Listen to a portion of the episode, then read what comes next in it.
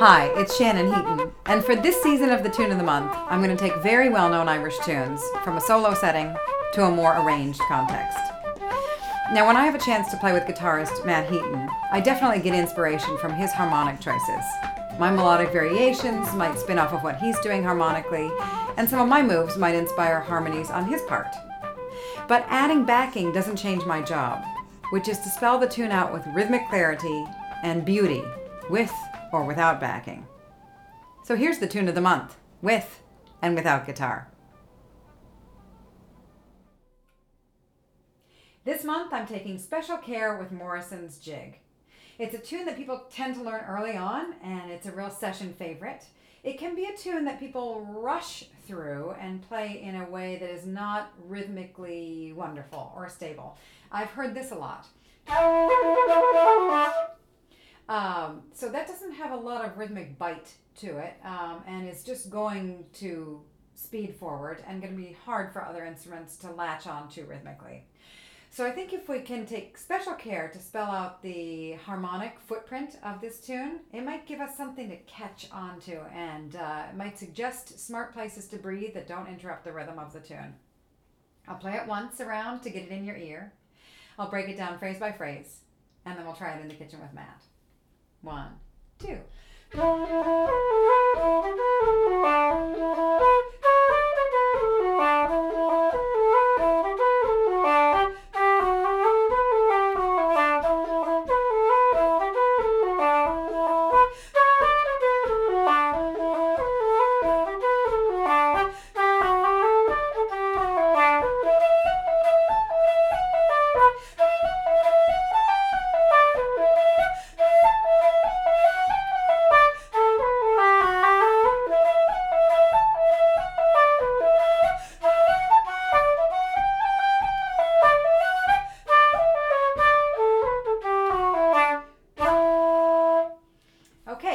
Phrase by phrase.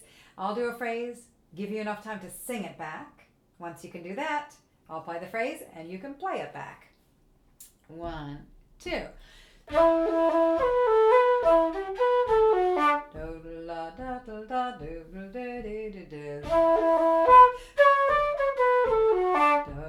Breathe.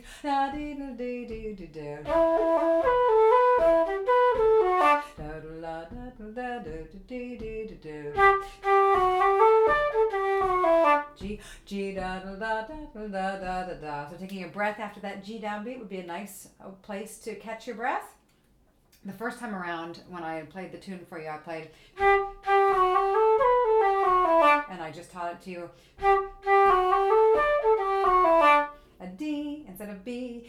Um, you know, those are interchangeable. And don't be thrown if you hear people doing different things at different times. That is melodic variation and it's most basic. So you can learn both of those moves. And.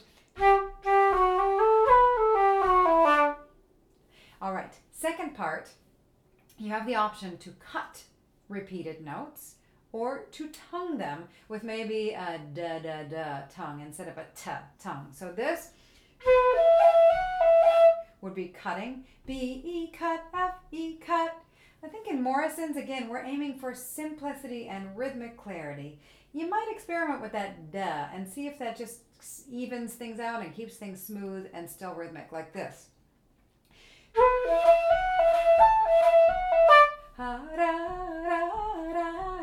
That's what my tongue is doing. Okay, so here's the second phrase, the second part, phrase by phrase. One, two.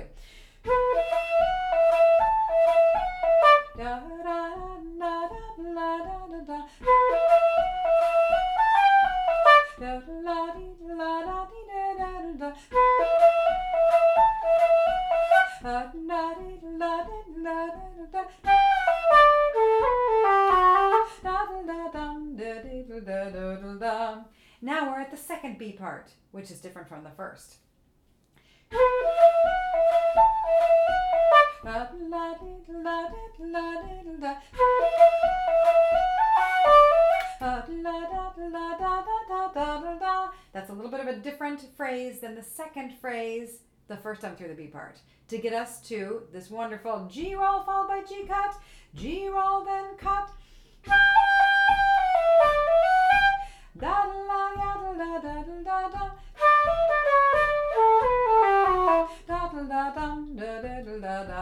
Then we're back to the beginning.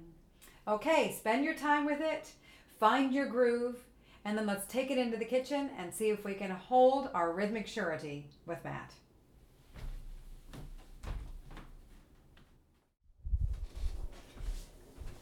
Matt Heaton, Shannon Heaton, Morrison's. E minor. One, two, right.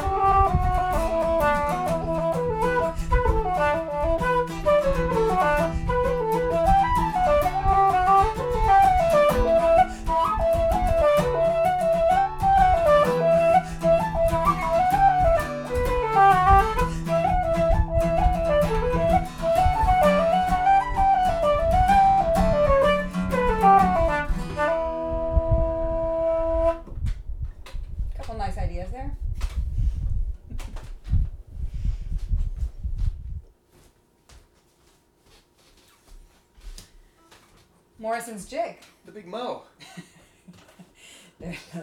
one, two, one.